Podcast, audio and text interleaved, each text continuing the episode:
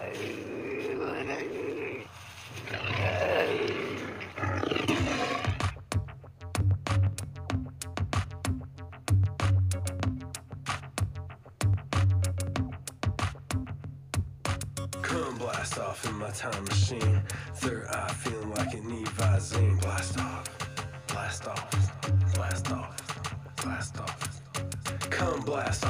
time machine. Third eye feeling like an Evazine. Blast off, blast off, blast off, blast off. Blast off on another episode of Hero Paranormal Podcast, broadcasting from the base at La Madre Mountain, just south of Area 51. My name is Ryan, the original theological rebel of the airwaves, bringing you an epic episode today. Today, we are talking to one of the most, most knowledgeable individuals I've ever spoken with uh, when it comes to many, many things. Whether that is the items we place in our body, which uh, make us healthy or unhealthy, whether that is the high strangeness of the Uinta Basin in Utah, or whether it is what the elites are up to, what the future holds. And he, he always seems to bring things together in a way that makes sense to a person like me. When you want the truth, you've got to go to True. And I'm talking about the amazing True Ott. He is epically epically knowledgeable in so many areas. I could he's he's the kind of guy you could have on the podcast every day discussing something different and it would be amazing. True Ott, welcome to the Hero Paranormal Podcast. How you doing? Thank you so much, uh, Ryan. I'm doing wonderfully well, better than I deserve, actually. I love it. That's what I like to hear. You, I think you deserve quite a bit because um, I was kind of going in, into it in the intro a little bit about how you're the type of person that I could have on the podcast every day discussing a different topic because you're so knowledgeable of so many different things. And I don't really know where to start. So, wh- where would you like to kick this off? Wow, thank you so much. You're, those are very kind words. I, I know enough to be dangerous, I submit, and that uh, the question is because uh, it, it becomes who am I dangerous to?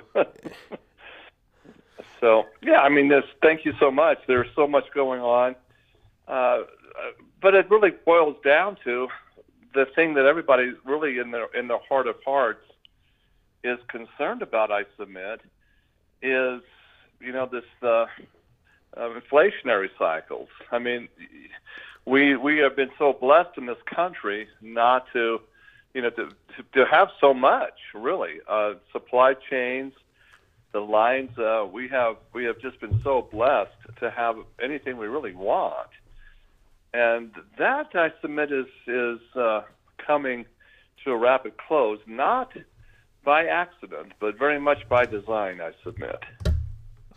It sure seems like it. It seems um, as if we've kind of, uh, the pendulum has swung and there's no end in sight where it might end. You hear about supply chain issues, stagflation, inflation, uh, the stock market, uh, cryptocurrencies, everything it seems to be hanging by a thread. Well, it does, and you. So I just wanted to just kind of go back to the very basics, if we could, and understand what I've been really been focusing on myself for the last actually 35 years. I uh, don't know if you knew this about me, but golly, I was uh, uh, given a scholarship in 1984. I, I, I graduated in accounting from the university and then went into uh, international competition with the Professional Business League, PBL. And I don't know, you know, I'm not bragging. I'm just declaring facts. I I won the national competition in accounting and business in business administration, actually. And th- as as that, this was uh, 19, 1983 is when I actually graduated. So that tells you how long I've been at this. but I got to tell you, I I uh, went into uh, the chartered financial consultant uh, arena I was fully intending to go and get my my certified public accountant CPA uh, designation, as I did graduate in accounting and business administration, and I really didn't like the IRS code. I'll be honest and frank with you. I I don't know. Maybe it's just maybe I one of my college professors, actually more than one, had accused me of thinking too deeply uh, on certain issues, and I said, well, wait a minute. Since when is that a problem? Since when is can you think too deeply in a university setting? Isn't that what we're supposed to do? Is think deeply? and my professor said, "Well, you all go again. You're thinking too deeply." I said, "Oh my goodness." Okay, um, you know, in other words, they, they just don't want the boat rocked. Okay. Yeah. And I don't mind telling you, uh, it bothered me that the university setting was there just okay. Don't rock the boat. Don't go deep into questioning. Just just tell and regurgitate regurgitate what we tell you, and everything will be fine, and you'll you'll pass with flying colors and and so forth and so on. Well, wait a minute, things just didn't add up, and I don't mind telling you where this all started, because I mean, I'm I'm I'm sitting here. My plan was to graduate, get a CPA, and go on to law school. I was actually accepted the University of Utah and a couple of other law schools to go on. I um, and I was I thought being a CPA and getting a a law degree, I could pretty much write my own ticket anywhere, and that was my goal, Ryan. I wanted to do that and set that up, but but what happened in my my junior year, uh, as I finished up my intermediate accounting and my tax accounting classes at the university level, I began to think something is dreadfully wrong with the system. Let me explain if I can. Okay. Mm-hmm. So we look at, and I'm I'm I'm thinking I'm just being logical here. I'm not thinking trying to overthink something, but in the uh, my tax accounting classes, I, you know, we, we, the first part of it is all learning the terminologies. You got to learn definitions, right? Mm-hmm. And and so we uh, we're studying the IRS code, and the very core definitions of that IRS code. The number one thing is, you know, we're we're talking about income taxation, correct? Mm-hmm. So, what is the very definition of income? Now, to me, this is like the basic rock solid foundational stuff here. and I was just shocked. I'm thinking, why is nobody else thinking this is a problem? Am, am I the only one? You know, I, I, I was shocked that nobody else saw this, and let let alone my professors, because the definition of of income in the IRS code itself, put out by these attorneys, right, from the Federal Reserve in 1913 the IRS code defines income, uh, gross income, as income from all sources. Now, do you see the problem? Mm-hmm. How can you define something without defining it? Okay? Income, gross income, income from all sources. Well, what the hell is income? So you got to define income. And when I pressed that, I said, that's that's like being told to to go into a round room and, and urinate in a corner. I mean, it, it doesn't make any logical sense. There's no corner. And my professors were like, well, income is income. Okay, then what is the damn definition of income? And, you know, it's funny. They, they wouldn't or couldn't give it to me. And that bothered me. Well, I was also taking at the time, Ryan, business law. And so I went into my business law books and went into Black's Law Dictionary and got the definition legally of what income is. And it was just amazing because income is legally, legally defined as increase, your personal increase. Okay? Interesting. Simple. Interesting It's your increase. And so then you have to ask, what is an increase? Well, then you go back into, you know, you have a basis of value, okay, financial basis. You have, you know, you can only have a an increase if you are basically worthless as an individual. That goes back into our basic founding fathers, uh, Thomas Jefferson's writings and papers, and and and uh, Madison and others. This is our men are men are created equal. They're not created uh, nothing. They have an intrinsic value. But you see, it seems to me like that if you declare yourself to be worthless with no intrinsic value, then somebody has tyranny over you, right? It seemed to me like that was a very basic principle of of this constitutional republic we call America. You know, we have rights, and we have basic inalienable rights in our governmental structures that come to us, each individual, that we're all equal under the law. There's no person that has, you know, more than another. That's what kings are. It's a problem of kings, okay? It's the divine right to rule type of thing. But no, so I, I'm I'm I'm reading this code. This is back in 19 the, in the in the uh, 1980s, Ryan, and I'm sitting here. This does not compute. This is not logical because we we we have to.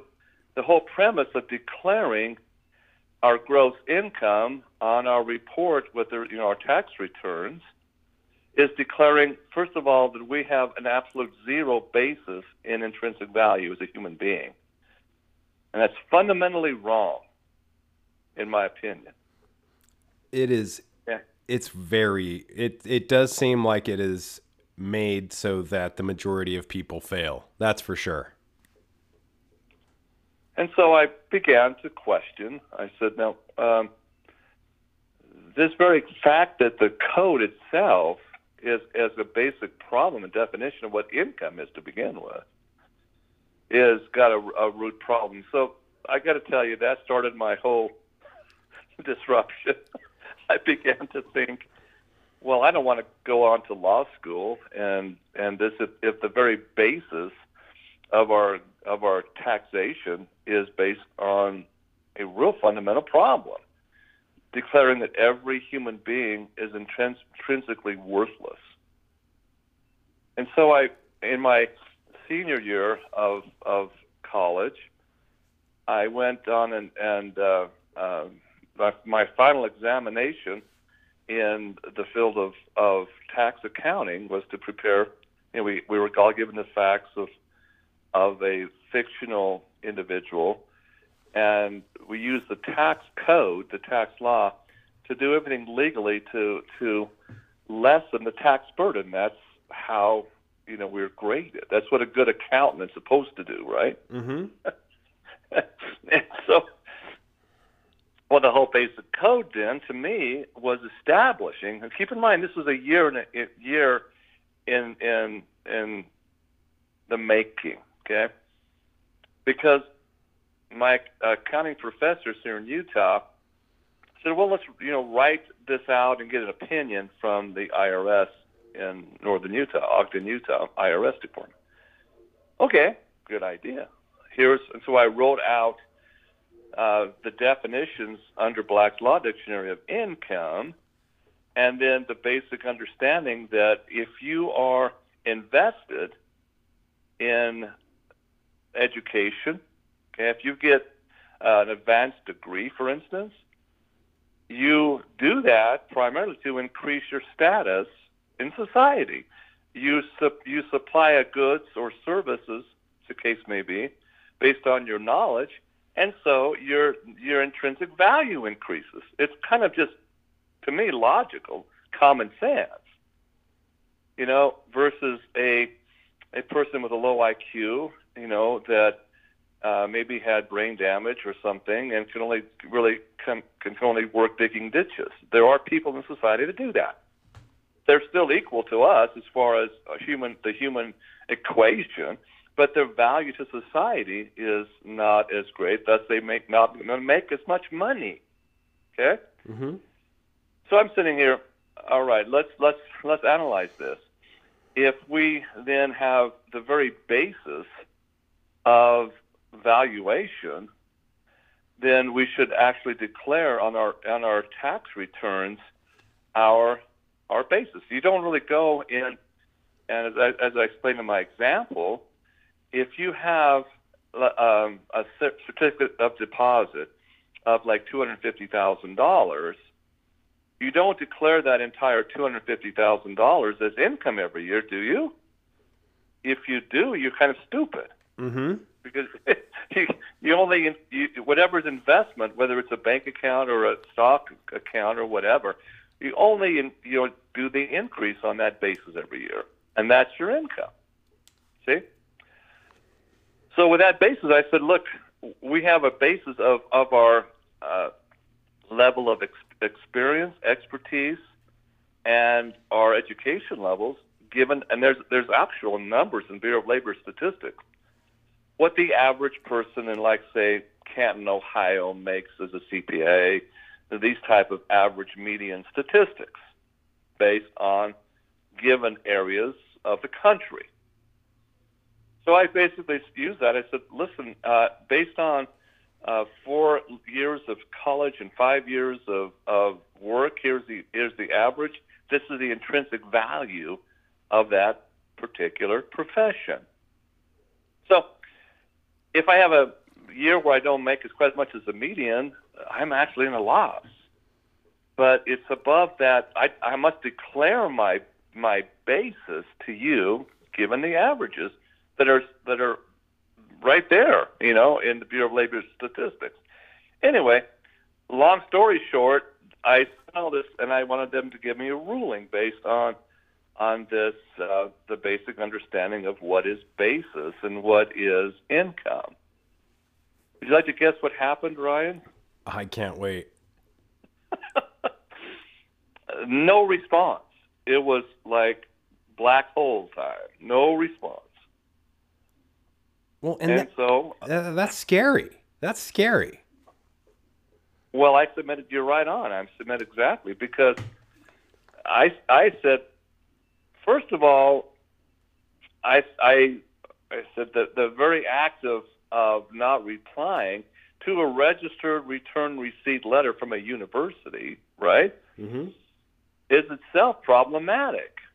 It's like, oh, maybe we've caught them in a loophole here, and they don't want to say yay or nay. They'd rather ignore the problem and hope it goes away. But I didn't let it stop there. So over a period of uh, my junior and senior year in the university, I sent them multiple letters. Okay, and I invoked the business law principles of, you know, if you you have a certain date and time to respond. If you do not, there's a um, legal term or it's deemed that you uh, acquiesce or you agree with the premise. And I don't know. I mean, this was all all set out in a series of like six different letters over over about a year's time, and they none of them got a response. None of them. So, well, there's you you, it's called the principle of estoppel. You you you make and de- declare that with if they don't don't respond, that by their own refusal to respond, it becomes uh, they agree with the with the proposal, the terminology, basically. Okay. So with that, you know, armed with that, I I finished my final exam with the you know establishing the basis of value of of the mythical you know taxpayer. and, Bruce basically had had zero tax uh, liability. Well, I thought I did was doing doing you know uh, what a good accountant would do but my tax uh, accounting professor had enough of it and uh, slapped a D minus on my final exam. Ouch. Well, that that was war. That was a declaration of war. I think I've been I've been follow, you've been following all along the way. So you proceeded to do against you know we told you that you're thinking too deeply, and this and this you haven't got you have not got the responses from the Internal Revenue Service, et cetera, et cetera, yada yada. I said, well, that really bites as far as you know my my total GPA because I dropped my finals, you know, finals like C minus, which really messed up my GPA. And I said, this isn't going to stand. And I'm, I mean, I just, I set up, set up shop in the professor's uh, office, and he finally got so tired of me. He says, "Give me that damn paper," and gave me a, an A minus. He wouldn't give me an A, but he gave me an A minus. Like, Get out of my head. he knew what he was up against, and you know what? What's odd about this, True, is you know just the very and and this is it's one of the Big Brother and the IRS is something I try not to uh, get in the ring with, and you know I was reading that most presidents forward their tax returns to the following year, so I figured that was good advice. But when you actually look at it from you know a systematical perspective even the word code. Uh, I looked up the definition of the word code, you know, like as in IRS code, and the definition is a system of words, letters, figures, or other symbols substituted for other words, letters, etc., especially for the purposes of secrecy. And it does seem as if corporations, S corps, LLCs, etc., all of these quote unquote entities that the elites use to kind of octopus around this situation and have these tentacles which can play by different rules than the individual, it does seem that these business structures allow for this exact sort of thing. This code, this this secret code that they get away with murder financially and the rest of us do not. And it's it's really, you know, evident, I think, in these days, um, especially with companies such as BlackRock and um, this modern financial technology that seems to make the problem worse because derivatives allow asset liability to mismatch and they're highly leveraged and they spread among all, all of these counterparties and alliances in hard to find ways. When the panic strikes, I mean, even the central banks seem to be willing to act as lenders and a last resort, but they cannot, as in, we saw this in 2008. Um, when a collapse ha- happens, I mean, what is going to play out here? And I, I, think we see what's coming. A lot of people have seen, you know, these procurement issues, and we see these uh, supply chain issues. There's more coming down the pipe, isn't there? Oh, absolutely. And again, it's not accidental let me again. I, I think we set the stage for what I wanted to talk about here. Yeah, yeah. Going very well, and that's a that's a very good very good point about the code, uh, like the Da Vinci Code, all of these these ciphers and and whatever. It's a secret language. It really, truly is. I I I stumbled on that myself, so it's really amazing that you picked up on that. Uh, yeah, but let's let's let's proceed to 1980 and four when I went into this. Uh, I received a scholarship back to Wall Street. Mm-hmm. I was in the top two percentile of of financial planning, uh, I, based on on this aptitude test that I that I scored on. So anyway, I'm I'm I'm, invited to a four week high level scholarship of, on Wall Street. We were put up at the Marquis Marriott uh, penthouse suites there at, on Broadway, and uh, we were first uh, Monday morning at at uh, we rang the opening bell there at uh, started the trading oh, the, the, the the sharks and all everything you I mean I was living this in 1984 wow and I'm sitting here um, the the day typically went like this we would start out with some guest speakers of some high level individuals and then we would go uh, you know literally get hands on uh, from top to bottom, the the uh, the Wall Street itself, as far as the New York Stock Exchange, the Amex, all of it, uh, derivatives, uh, arbitrage, the whole nine yards. Okay, how it how it all operates, how it fit into one neat whole. Uh, the World Trade Center was an amazing um, uh, inside tour, just by the way uh, seeing as how the the entire building um, the twin towers are actually constructed. We went on a, an intensive tour of of the engineering of those towers and how it's anchored to the bed, bedrock of Manhattan, et cetera, et cetera. But yeah, we were literally given the insider's inside tour. And so keep in mind now, we're being trained as how to really manage risk and risk management from A to Z. And, you know, if you remember, remember that movie Trading Places with Eddie Murphy? Loved you know? it. Yeah. Aaron Russo was the the director of that movie. Okay, uh, but everything about how Wall Street operates based on inside knowledge is so key to the whole system. And and for what it's worth, we were kind of given the inside track of the inside knowledge. So I realized pretty quickly this was a unique opportunity to to write my golden ticket uh, that I would be able to be a millionaire many times over in just a few years' time. And I was like, wow, this is this is really a, a fantastic opportunity. But here's where things really got out of you know again it's like I'm going down the freeway with a Maserati at 180 miles an hour and hit reverse and just strip the gears because in my in the final day of my four weeks there in Wall Street, we were given a, a, a morning appearance by uh, Paul Volcker of the Federal Reserve uh, Chairman.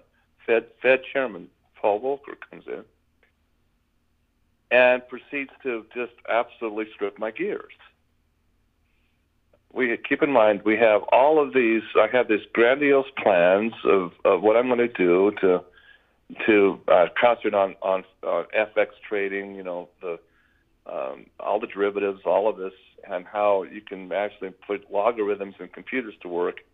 I mean, it could fail safe, I mean, you just have to do the work, and you can make millions.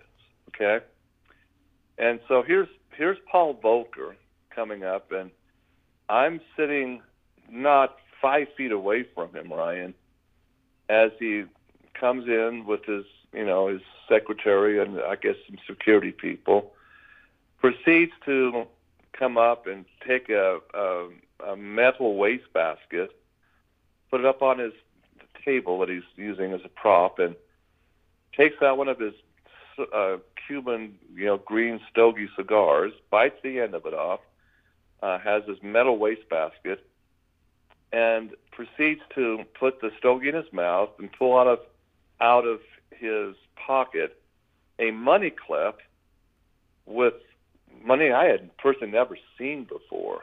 Okay, and he pulls one bill out of the clip and and kind of you know it's crisp and a brand new looking bill, and guess who's on the front of it? President Woodrow Wilson. Because um, I was I'm I'm not five feet away from the man. I'm looking at this. Okay, Woodrow Wilson. Hmm. And I'm seeing that's a one hundred thousand dollar Federal Reserve bill. One hundred thousand dollars. Unbelievable.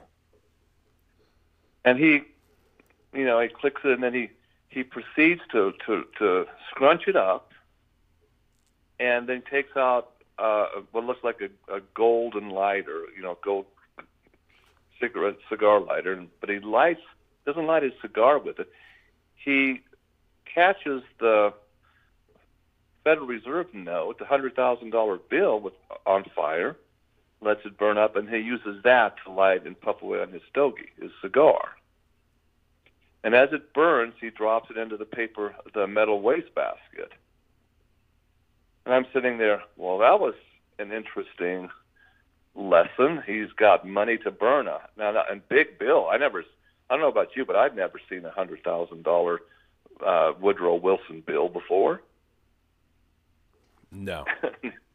and so he he puffs on his cigar for you know for emphasis, and then proceeds to take out another hundred thousand dollar bill, and shows you know looks around. He says, and this is his his whole object lesson is this. He says, this is not for you. Well, what do you mean? Not for us. Heck, it isn't. I mean, I, give me that hundred thousand dollars and watch what I'll do with it. No, the the message was this is. He said this. This is for the consumption of the goy. Now, I didn't know what he was talking about. I'm a I'm a young Mormon boy from Utah. Um, what goy? Gee, was that an acronym for gross over income? GOI? What what in the hell is he talking about? And I remember writing on my my legal pad GOI question mark question. What is gross over income? What is what is GOI?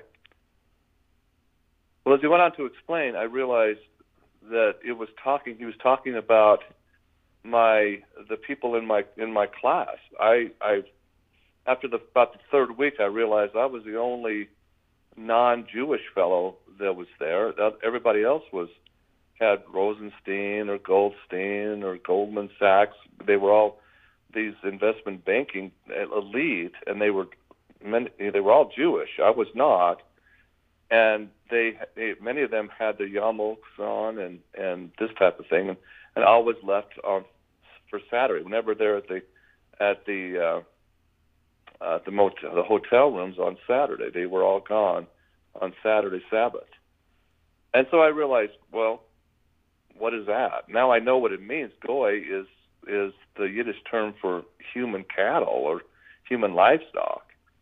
I didn't know it then, but I've learned it since Mm. what what they were referring to. And so I'm I'm okay. What is not for us? What do you mean not for us? And here's here's his message. Because after again, like I said, Maserati on the freeway, 160 miles an hour, and having your gears stripped. here's, here's how my gears were stripped. He then brought out of his pocket a whole handful of of gold and silver coins, pure silver, and you know considered just to shake them, clink, clink, clink, clink, and showed us. He said, "You must understand, the paper is just that. Do not, do not build paper. It's for the consumption of the going, not for you."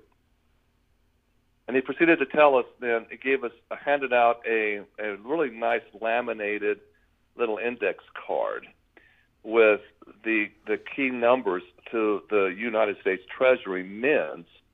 And not only that, but the South African mints, the Canadian mints, the, you know, uh, on and on, where you can get Krugerrands or other, other form of gold from other national mints.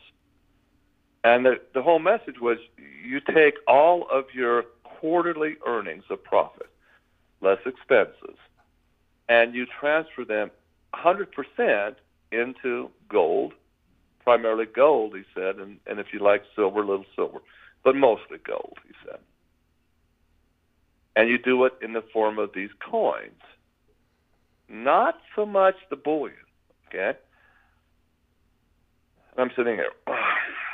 uh, this guy's missing the boat. I I got to tell you, that was that was my initial knee jerk reaction, and it was like, okay, Yeah. he's he's way old fashioned and eccentric. Come on, I I just spent you know almost four weeks learning how to to scientifically build one hell of a portfolio and to make mutual funds and and do commodities exchanges, all of this, and you want me to put everything into a commodity of gold? That's ridiculous. That, that was my. I didn't voice that, but that was my thoughts. Like, you, you're out. You're an outdated old fogey, you know. And so on, but that's is everybody is everybody else, you know, of the same opinion as me, and, and I guess that's my ego. My thought, well, you know, who's this old old fogey, you know? to tell us all this. Mm-hmm. But the rest of the people had had absolute respect. The other twenty or so of my classmates took it very seriously. And so Chairman Volcker's um, presentation was all of maybe ten, maybe fifteen minutes, Ryan. And and that's what I mean. He concluded with that, and he says, "That's the message. You put these." And, he, he explained about what uh, what the Mint Series 70s coins are going to be, uh, why they're so valuable. To look look for the Mint Series, get them, you know, uncirculated, store them in a um, offshore account, safety deposit box in in Switzerland or the Cayman Islands, or you know, just make. And it gave us a list of all of that where to put these this gold and and or silver MS70 coins. I'm saying, well, they're pretty, okay, but not everything. Surely, maybe 25% of a of a asset value would be very conservative, but not a hundred percent. Surely, that's it's not kind of. I thought it was a little eccentric to say the least. And so when he finished up, and he's still puffing away on his on his stogie, right? He's still puffing, and and it smelled pretty nasty. But and he says, "Any any questions?" Well, I looked around and well, I had a question, a big question, but nobody else raised their hand, so I did. I he looked at me and he says, "Oh, you're the Mormon boy from Utah." Like, really? Do I look that? Do I look that ostentatious? Do I? I go, "Yes, sir." He goes, "Yes, your question." I said, "Chairman Volcker, with all due respect, isn't this like putting all of our eggs into one basket? Shouldn't we?" You know, we've learned this whole you know month about diversification of, of risks. Why should we put all of our eggs in one basket, sir? And he acted like he didn't even hear me. You know, he just kept puffing away on his stogie, just puff, puff. And it, it seemed like an eternity, but it was maybe three or four minutes, you know. Click, you know, time just clicked by. And he said, Never forget this. Until you have these, and he put those, put the the gold uh, coins and that out of his pocket. Click, click, click. Until you have these, you have no eggs. Wow. That was his message. That was his message. So we are literally talking about the death of money and currency as we know it. And it, it seems like the global elites have this dark agenda or effort to hide this coming catastrophe from investors. I mean, you turn on CNBC or any of your mainstream news outlets, and they keep minimizing anything that we blatantly see coming. It's all hypnosis uh, to me. Uh, it's, it's it's getting people to to be, shall we put, you know, sedated, if you will. I, I see it so very clearly. And you know, there's there's something that I that I've been following actually since this day in in New York City, uh, since meeting Chairman Volcker in this in this structure. Because I got to tell you, I'll be honest with you, it was like, is this guy crazy? Mm-hmm. Really? But no, he's the chairman of the freaking Fed. And he actually said this on, on the part, not the, one of his things he said in, in the presentation. The people that I work for, he said, the people that I work for, he said, the day will come where he had the Woodrow Wilson hundred thousand dollar bill and a George Washington one dollar bill. He says these will be indistinguishable in value. I will. He says I do not know when this will happen. It may not be in my lifetime. But the men I work for know that it is in the long-term plan. This will not. There'll be no more value in these, which is why he burned the hundred thousand dollar bill for his object lesson. So I'm sitting here. Okay, what is this all about? That's what I'm talking about. You, you, the the gears are stripped. The, it's, it's like I have to rethink this whole thing, like the like the gross income versus net income, the definition of income. It's like, wait a minute, what is happening here? Again, this is 1980 and four, Ryan. Okay, so I'm I'm thinking about this deeply, like uh, that in my accounting classes, And as I'm flying back to Utah, I flew into Las Vegas airport actually. And as I landed, I'm just like, wait a minute. Is you know is it is paper really all that important? Because think about it, our stocks, our stock market, our bond market, they're all debentures. They are promises to pay. They're debt instruments. The Federal Reserve note that we call our dollar bill is a debt instrument. Okay, it's not real money and not real wealth whatsoever. I had to under, I had to come to understand that, and you know you can think about it all. We you know we we say well we've got to have these uh, Federal Reserve notes in large amounts in uh, whatever a bank account or what have you, but really it's nothing but paper. And I had to come to that. I mean, it was not easy to come to grips with it because you know it's like an absolute new paradigm shift. At least it was to me. So I'm kind of awake, awakened with this, and I'm seeing this how it's worked. I've I've seen you know the markets go into through its gyrations. Again, what happened in 2008. Actually, I wrote a, a manuscript. I was going to publish into a book. I, did this in in 1987. I wrote the book called The Coming Rush to Liquidity and the cashless society, based exactly on what Volcker had said that day in, in, in New York to me. And I was like, okay, what do we need to look for, and what is our our goals and uh, aspirations based on that new paradigm shift? If Volcker is accurate and the Federal Reserve notes are going to be worthless toilet paper, what do we really need to focus on? And so I, I began with my investment counseling to people. I, I became extremely bullish on gold and silver, just to, just as nothing else. And and you know, here's the reality. Can I can I share this big secret with the listeners? Please do. Absolutely. Okay. Is uh, if I had followed Paul Volcker's advice in 1980 1984 and put all, I mean, every bit of my excess, my income, into gold and silver, Krugerrands offshore. Especially focusing on what's called MS70 coins. My goodness. I, I, I went back and calculated. I, I should have. I didn't.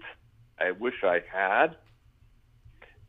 Here's the fact if you take just one silver eagle from the U.S. Mint, that's what's called the MS70 Mint Series 70, which is the highest grading. If they're put under plastic, Ryan, they're sealed and they're given a barcode, the MS70 code. It's by the Numismatic Guarantee Corporation, NGC. You take just one of those, one silver eagle certified U.S. Mint, NSG, MS70, one every month, just one. Since 1980 and 4, I did the calculations. Go and look at the NGC's calculations, just one a month, I would have $1.4 million value in a portfolio. Unbelievable. And it's shocking you know, this is something my grandfather told me, and I didn't believe him either. And once upon a time, he showed me, a, I believe it was a $500 bill, a $1,000 bill. I think the $1,000 bill was pink. But they also had five and $10,000 bills, and like you said, $100,000 bills in circulation. And these were no longer needed. And that that's a scary thing. In 1969 i guess they got rid of them. And it all seems that this this is it, it's gone one step further now in modern days hasn't it with these crazy nfts and cryptocurrencies and literally people storing value in something that is not backed by anything. Amen brother. I mean that's really i'm watching this and saying an NFT. I mean, you know what Tom Brady did. I mean, look what I mean. He takes this this NFT non non uh, uh, fungible tra- uh, token and makes a, a an imaginary Super Bowl football. It's a yeah, it's a work of art on the on the on the internet and the in the uh, um, the electronic world, and proceeds to you know make millions on this NFT. And yet, what is the millions he's made? It only exists, you know, in the metaverse, doesn't it? It doesn't you know, can you still buy things with it when you transfer transfer your your cryptos out from the from the metaverse, you know, to to the real world? Yeah, right now you can, but it only exists, you know, in in the widgets of of the computer algorithms. Exactly. What what happens when the internet goes down? You know. It, I, you know, it, it's exactly right and these untangibles i mean you can't easily it seems like the web of transactions this in a domino style crash when this all comes tumbling down the last thing anybody's going to want to do is figure out this web of imaginary transactions that nobody you know they're like they're nfts they're non-fungible. They're not real. I mean it says so in the name. Yeah but it's a a, a lot of our millennials, uh, people are just that is the reality to them. And I, I, I'm, I mean, I've actually was on a conference call with a gentleman who's uh, uh, he's a he's a psychoanalyst actually, and there's a there's a whole new series of of of diagnosed social disorders where people are actually believing that the metaverse is the real world and that reality is fictional. I mean, they really are to the point where they're going in their in their in their uh, metaverse world and it, thinking they can get nourishment for their bodies just by imagining they're eating a banquet of, of a smorgasbord while their body is, is withering away and, and getting malnourished and getting actual rickets and other other disease states. I mean that's that's amazing to me. Yeah. This is this is fascinating to me because people do not see they keep calling it a mild recession. They don't think that a new Great Depression can take place. And for those of us, and I know that you, surely had family that you talked to that went through the Great Depression, um, it's a real deal. It's a real thing. And I remember my grandma telling me stories of going to the bank to get her money out, and they just locked the doors. They said, We don't have it. Exactly, exactly, and it all goes back to again the the core origin. So in a way, I'm I'm blessed in that when I received this information from Volcker and I began doing my own uh, intensive digging and researching, and I began to really study the you know I mean Thomas Jefferson. I got to tell you, this man's a genius. Mm-hmm. I mean, the the cipher codes he came up with to communicate with Lewis and Clark, you know, because of all of the uh, there was so much skullduggery and spy versus spy even back in the early 1800s. Uh, you know what? That cipher code of Jefferson was just just barely cracked in 2009 by MIT computer guru. That's how complicated and, and sophisticated Jefferson's cipher was, his code man, the man was uh, way ahead of his time mentally. but be that as it may, he understood these these principles of liberty and freedom inherent with the human experience and the soul itself, the soul's journey. Man, it's it's very very important to understand that liberty, as far as making the correct choices, is indelibly tied, as Jefferson found, with what he called sound money. I mean, the the origins of sound money being silver and gold historically going back to the dawn of creation. There's a reason why gold and silver is ordained, according to, to Jefferson, by the Creator himself as the means of sound money exchanges. It's, it's pretty amazing. You can't, in other words, man cannot make uh, gold or silver, and and Volcker understood that. You know, the the philosopher's stones of the ancient world, they tried to turn lead into gold. I mean, look at the periodic table. Lead, Pb, and gold, Au, is just one one electron difference, just one. Mm-hmm. And yet, look at the difference uh, in what it does. And it's, you know, gold is gold is uh, a beneficial substance as far as health and wellness, and lead is toxic. Just one electron difference. And lead is not shiny and beautiful, but you know, like gold is. So what's and even silver, you know, the Au on the periodic table. I mean, silver has all of these medicinal qualities. I mean, it's antibacterial, antiviral, so much of so many things with silver. There's a reason why our forefathers all made, you know, their their kitchen trays out of pure silver and silverware because it's antibacterial and, and actually keeps harmful um, aerobic bacteria at bay, actually. Did you know that? I did not know that. But you bring up such good points where it comes to health and wellness. And I know that you're in this field, True. Um, you, you recently, and I want to thank you for this, for coming on the podcast. You recently had a transcatheter aortic valve replacement. And with many, many, you're healing extremely well, which I expected. You, you're very familiar with the human body and what it takes to be healthy and wealthy and wise. And um, I, I just wanted to thank you for that. But many patients are unaware of all of the precious metals that are involved in a lot of the medical industry, the petroleum industry, the computer industry. I I mean, it's unbelievable. In, in the refining process of oil, I recently found out that there are these massive platinum screens they need to use that nothing else will work. And I mean, these things have been known ever since the pharaohs of Egypt. I mean, you follow into the Templars and when people started first writing these notes of currency, you know, basically proving that they had money back home uh, in storage. Uh, you go into the black nobility, and it's this is just all all the way to the Federal Reserve. This has been sort of a code um, that these these paper trinkets with numbers on them, all they did was represent gold somewhere stored for you. Unfortunately, that gold is no longer stored for you, is it?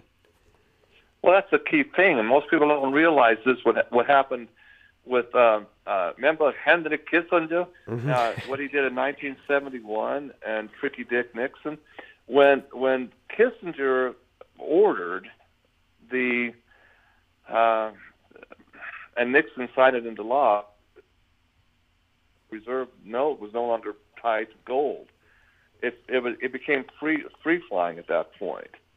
Uh, and then of course uh, just a few years prior to that, in 1965, Lyndon Baines Johnson, a trained Jesuit from Georgetown University, by the way, flat out uh, gutted the 1792 Coinage Act, gutted it, and made our our silver coinage debased with with common metals of nickel and and tin and other problems. I mean, it's just not.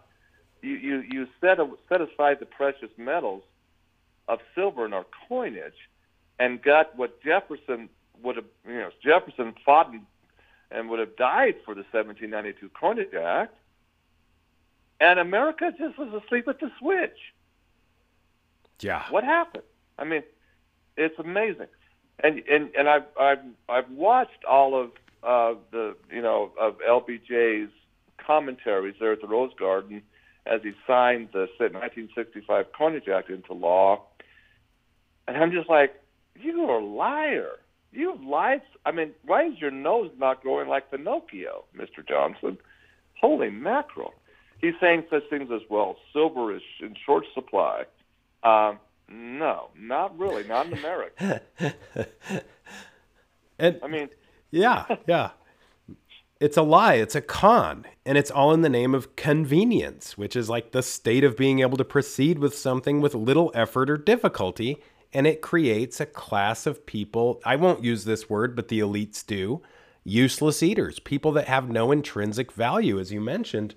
And when people worry about these globalists and their dark plans, you know, in a way, I, I get where they're coming from. I mean, these are the Merovingians, you know, these 13 bloodlines that kind of got the keys early on um, on how to hoodwink society. And it's not that difficult. All you have to do is give them the state of being able to proceed with something with little effort or difficulty. They don't want to carry their own gold, so just give them a piece of paper while you carry the gold for them.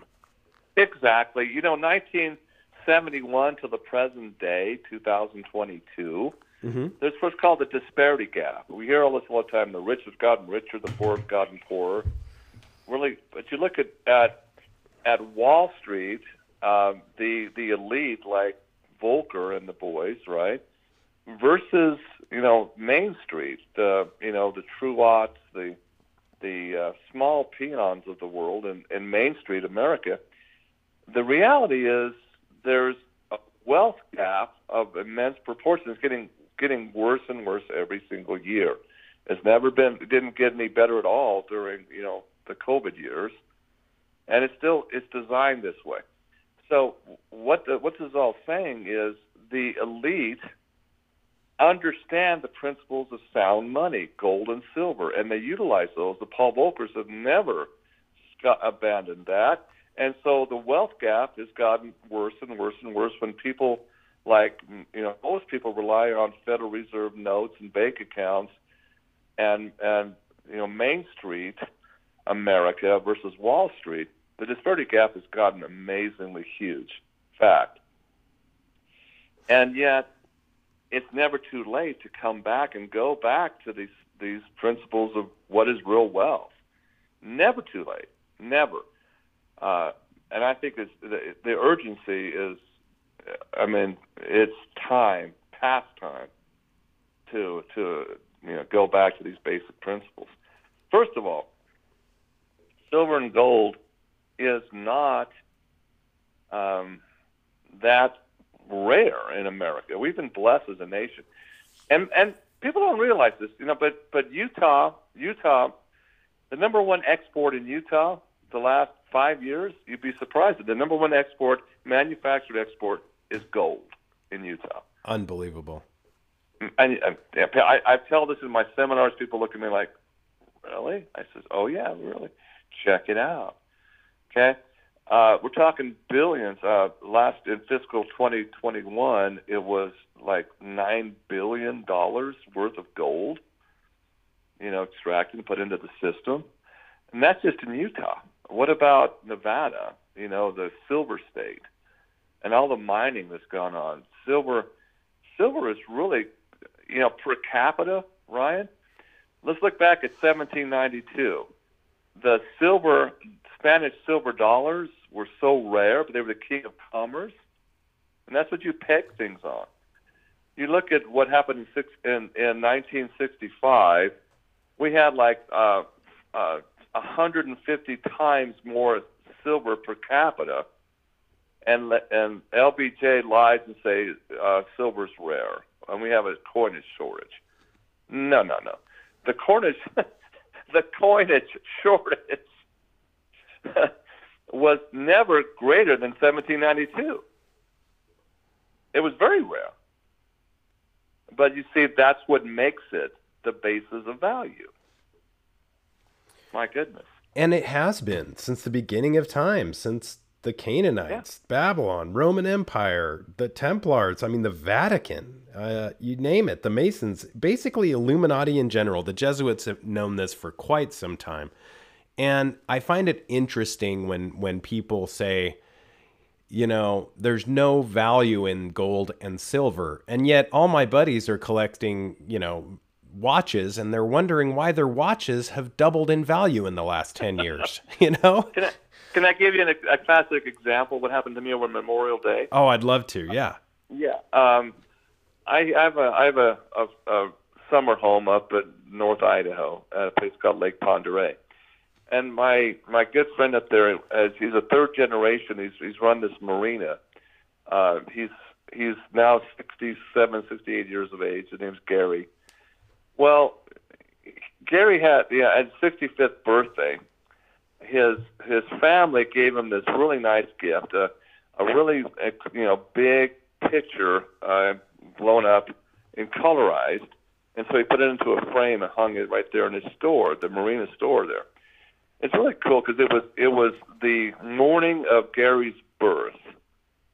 Okay, uh, in in 1954.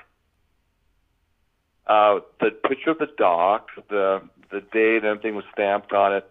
This is this is about the the time of his birth when he came out of the birth canal, 1954, and it's a really cool picture of of uh, the gas pump and this really nice uh, old woody boat, you know, one of those really nice speedster boats, gassing up there, and you can see the gas pump price, 26 cents a gallon. Okay. Whoa. And okay, wait a minute.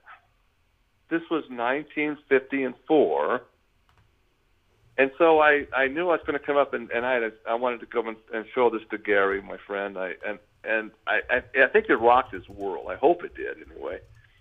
Because I came up and I I I'm a I've always been a big fan of what's called junk silver. Okay, you can buy anywhere from 500 face value bags of quarters, dimes, half dollars, etc.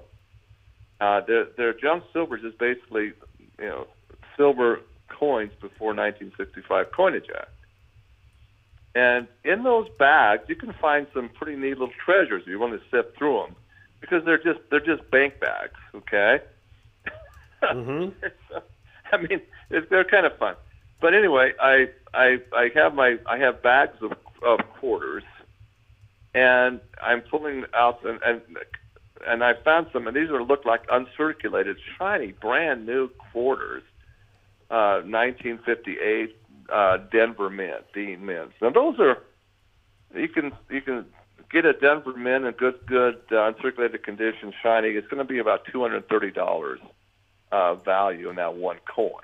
Okay, and and these are all prices by there's a, there's a, a company I've used for years and years, AMPEX, American Precious Metals Exchange, AMPEX. Okay, Mm-hmm. and what happens? You, you can just go on Ampex and say, okay, here's a here's a Denver Mint, this type of quarter, its value, condition, and they'll give you if you have, a, have an account with them and they know you, they give you a, a pretty good appraisal value in U.S. dollars right then to get it up to them. Okay. So here's what I did. I I, I this was just Memorial Day, okay, of this year, and of course, uh, um, gas at the pump, not only the, the marina pump, it spiked up to six dollars and and forty nine cents a gallon, and was going to go up even further after Memorial Day. So I'm I'm going up, and uh, I'm seeing this, and here I have two coins in my pocket. I have I have the the the Denver Mint coin that's really shiny and bright, and it's a quarter, but it's you know pure silver and 90% silver called junk silver. And then I have uh, a, a one that's really pretty pretty tarnished and and worn, pretty heavy. It's a 1950 55 quarter, and I have both of them appraised. I have appraisal on my cell phone from Ampex. Okay, anything quarter wise, 1965 and and older, will be getting anywhere from six dollars and fifty cents. You know, buy you know they'll, they'll buy it from you anywhere from six fifty to up to eight fifty, depending on on how really if it's worn or beat up or not. You know. But the minimum is like six fifty. That's the buy rate. They'll buy it from you at that, and they'll sell it for like eight dollars. Okay, and this and like a buck or buck fifty spread. So I'm I'm having this, and I've come up and and I have this this uh, Denver Mint that's appraised at two hundred thirty eight dollars, uh, um, or a buy rate of two ten. It's like a twenty dollar spread. And I have both of these coins in my pocket. I come up to to to Gary McDonald's uh, pump, and I'm waiting because there's, there's a long line. It's Memorial Day, and it's you know long line of boats. But I, I get in line, come in, I pump a hundred, one hundred dollars, uh, at six dollars and and forty some odd cents per gallon, right? Mm-hmm. I come into the store and I said, uh, Gary, I'll I'll make you a one-time offer here, buddy. I'll give you. Uh, would you? I could pay you in a credit card for this hundred dollars, or I can give you this coin right here in payment. And it was the shiny, you, you know, Denver Met quarter, 19, 1958. And he looks at me and he says, "That's just a quarter." I says, "Ah, okay. So you say no?" He goes, "Yeah, no, I'm not interested." Uh, so I said, second time, one more time. Do you want to take this coin in payment from a hundred dollar bill? No, no. So I I asked him three times. I said, "You sure, Gary? Last time." And he looks at me, and we've we've known each other for years, for twenty plus years. And so he's looking at me like, "What what are you trying to teach me here, True? This is just a quarter." I said, "Well, look at it here, okay? You said no for the third time. Here is Ampex appraised value on my cell phone. Two hundred and thirty-eight dollars. Okay, you could package this up and get it for two hundred bucks to Ampex, and you'd make a hundred dollar bill. But you didn't, so okay, no problem. He goes, well, I'm not into that. I says, okay, but how about this, Gary? Here's an old, you know, uh, not a Denver mint. It's it's tarnished and looks, you know, pretty pretty ratty. How about if I give you one of these for a gallon of your gas at six dollars and forty cents a gallon? He says, "Okay, true. What's your what is happening now?" I said, "Well, look at it, Gary. Here's here is Ampex appraised value. This coin right here, the worst possible, you know, it's it's almost worn. It it looks terrible. It's still bringing six dollars and fifty cents as the buy rate. In other words, you're not going to get hurt taking this quarter for six dollars and fifty cents a gallon gas. Mm-hmm. He looks at me like, "Well, I'm not into that." I says, "Well, maybe you should be into that because here's my point to you, Gary." I walked him, I put my arm around him, walked him up to his big picture that's blowing up. I said, "Look at that picture the day you were born. Twenty-six cents a gallon, Gary, and you were using these coins." Exactly. He Unbelievable. was, yeah. He looked at me and he, he blinks his eyes. I mean, he was like Twilight Zone. You can almost hear Rod Serling do do do do do do because I mean, it, he didn't. He started shaking. Actually, he says, "Oh my goodness." I says, "Gary, the the point I'm trying to make to you is it's not the money, the silver, that is the problem. It's this nonsense called plastic and credit cards and worthless Federal Reserve notes. You can always buy the same amount with this quarter, always, no matter what it is, whether it's goods and services or labor or wages. That's my message to you today.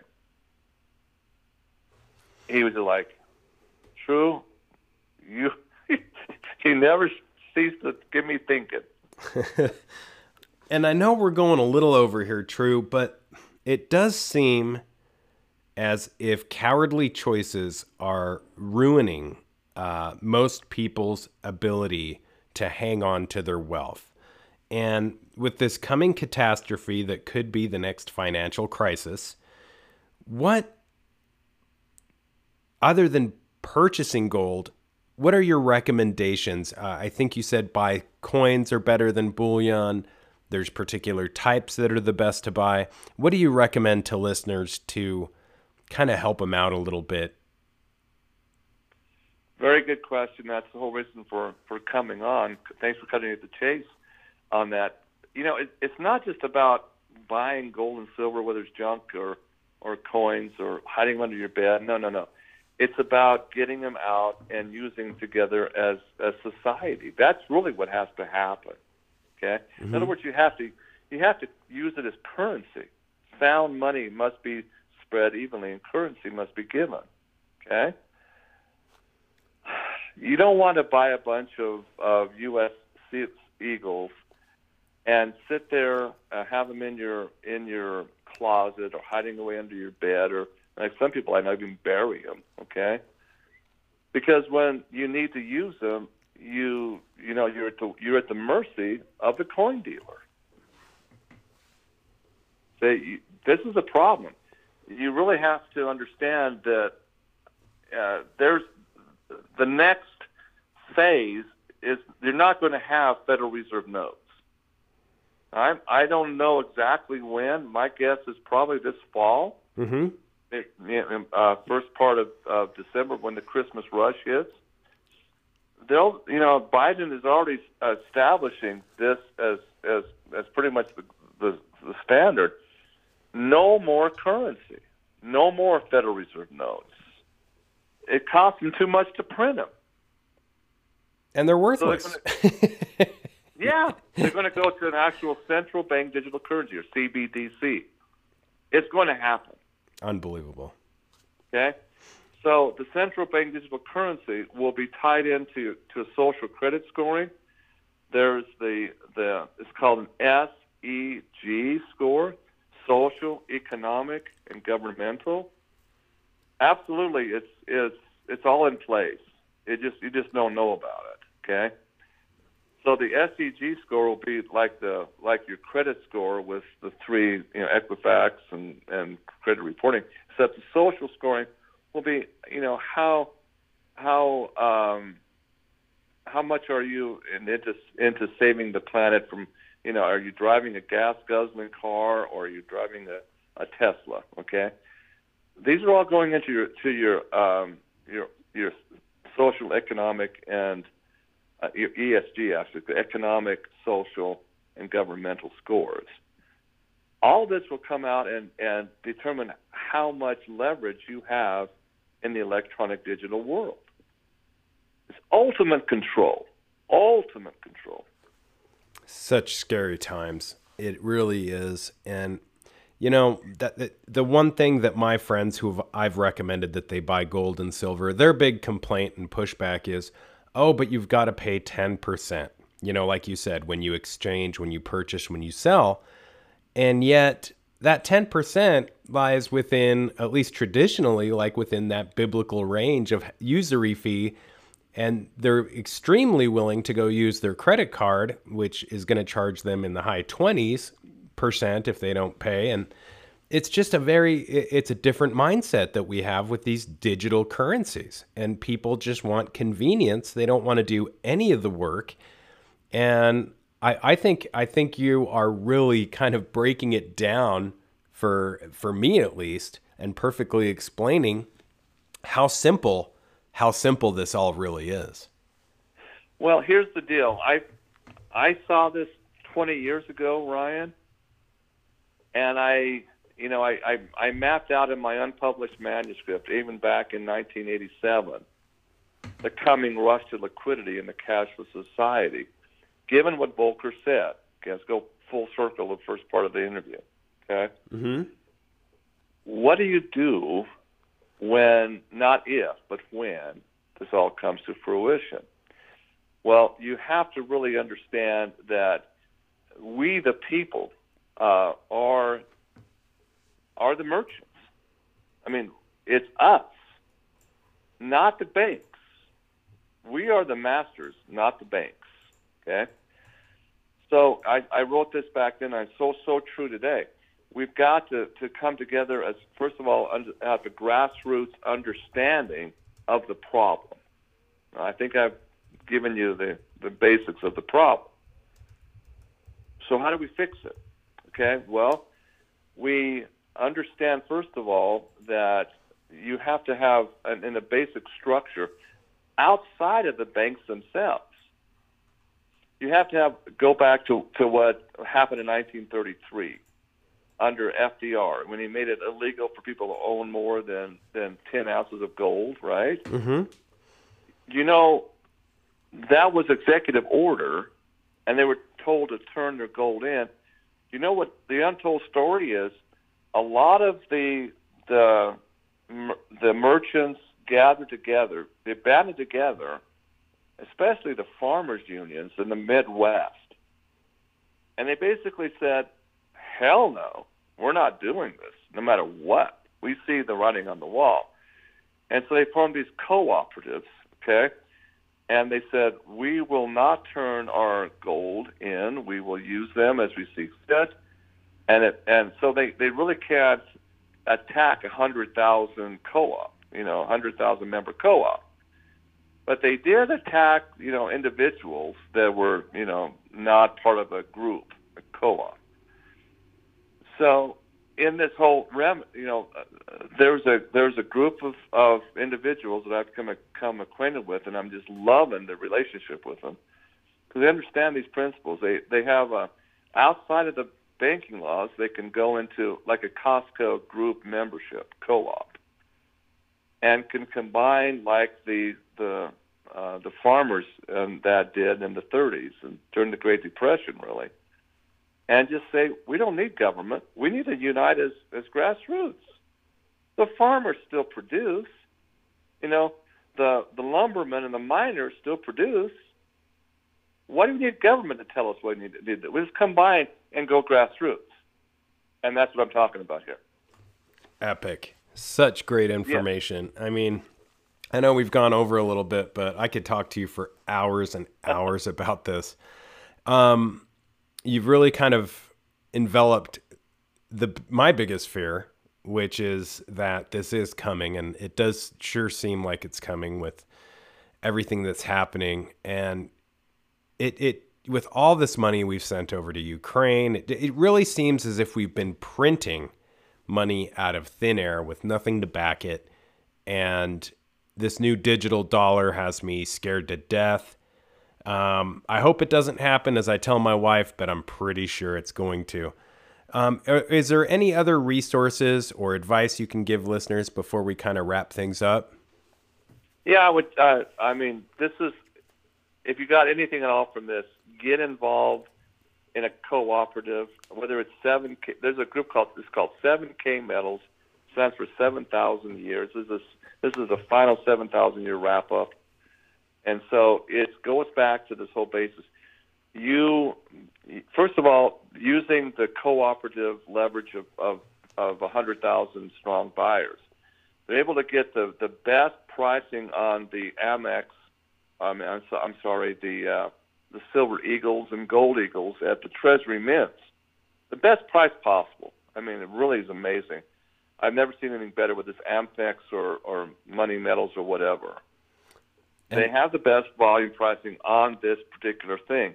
So you get you get gold and silver eagles. You put them in. They have a program called the Sound Money Wallet.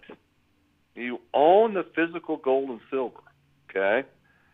But they to to to use them as currency, they do it as a as a form of a crypto, but it's based on this. There's actual dollar for dollar, ounce for ounce in this in this exchange, and there's no fee whatsoever, zero fee for members.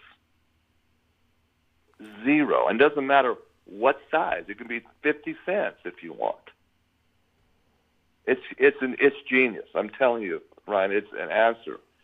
So what what you do uh, members to members. Let's say that you come up to my business and, and I'm a member, you're a member of 7K. You buy my products. I price it at, I can do it in, in ounces of silver or even Federal Reserve notes, depending on the scales, right, of inflation. You transfer, you make the make the make the transfer from money, sound money wallet to sound money wallet. You transfer in equivalent of gold and silver, as your case may be. And that way you're always hedged against this inflationary cycle. You're always protected. That's what needs to happen. And for those in search of health and happiness, um, can we tell listeners about your business and where they can purchase your products? Well, surely. Uh, my my my company is called Mother Earth Minerals. We actually have 20, 21 medicinal minerals in in, in solute to be taken sublingually into the bloodstream, from calcium and magnesium to silver and gold. Actually, it's all part of uh, the 21 minerals. that Dr. Linus Pauling taught me how to do in the early 1990s. And so, yeah, we we have these. Um, the the website is me minerals meminerals.com. That stands for Mother Earth. Mother Earth Minerals is my company. meminerals.com is my website. Um, and again, if you want to go into learning about the 7K metals, which I'm telling you is genius, I, I have I've spent my due diligence. I've gone up and I spent days just analyzing this from a a very what could go wrong type of standpoint. I mean, I hope I'm being very objective with it. They've passed with flying colors this whole this whole group, and they're located in Idaho Falls, Idaho. Uh, 7K is 7K metals plural. 7K metals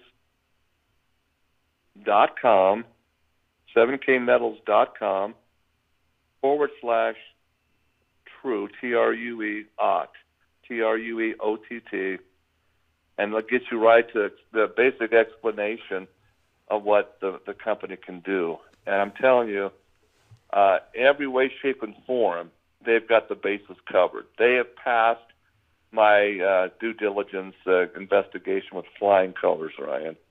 I can't I can't recommend them highly enough.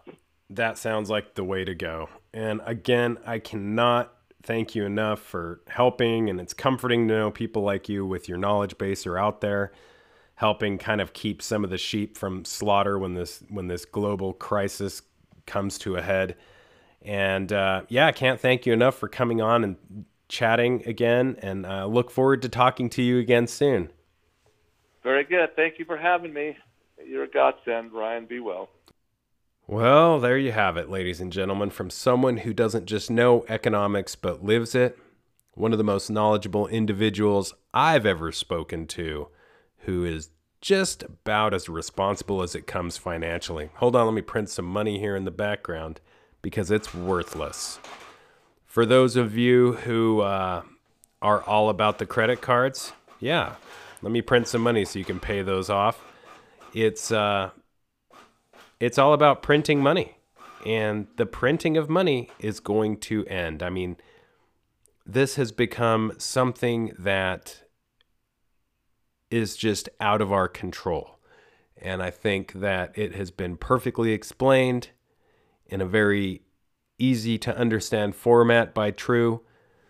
Definitely check out all of his efforts. His name is True Ott, and you can go to meminerals.com to purchase an array of his products, which are the very best of the best.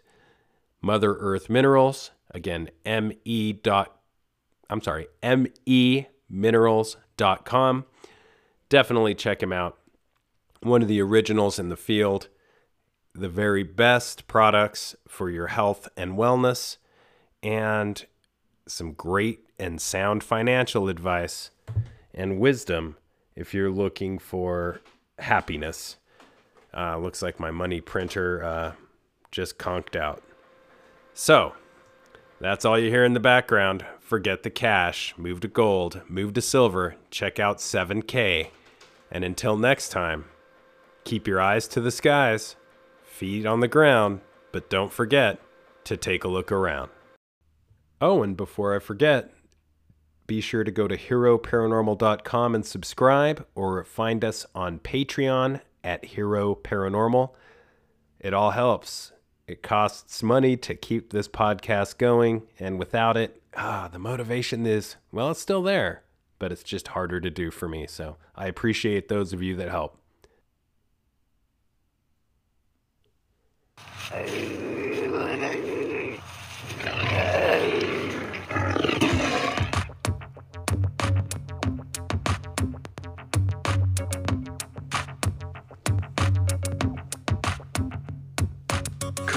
Blast off in my time machine.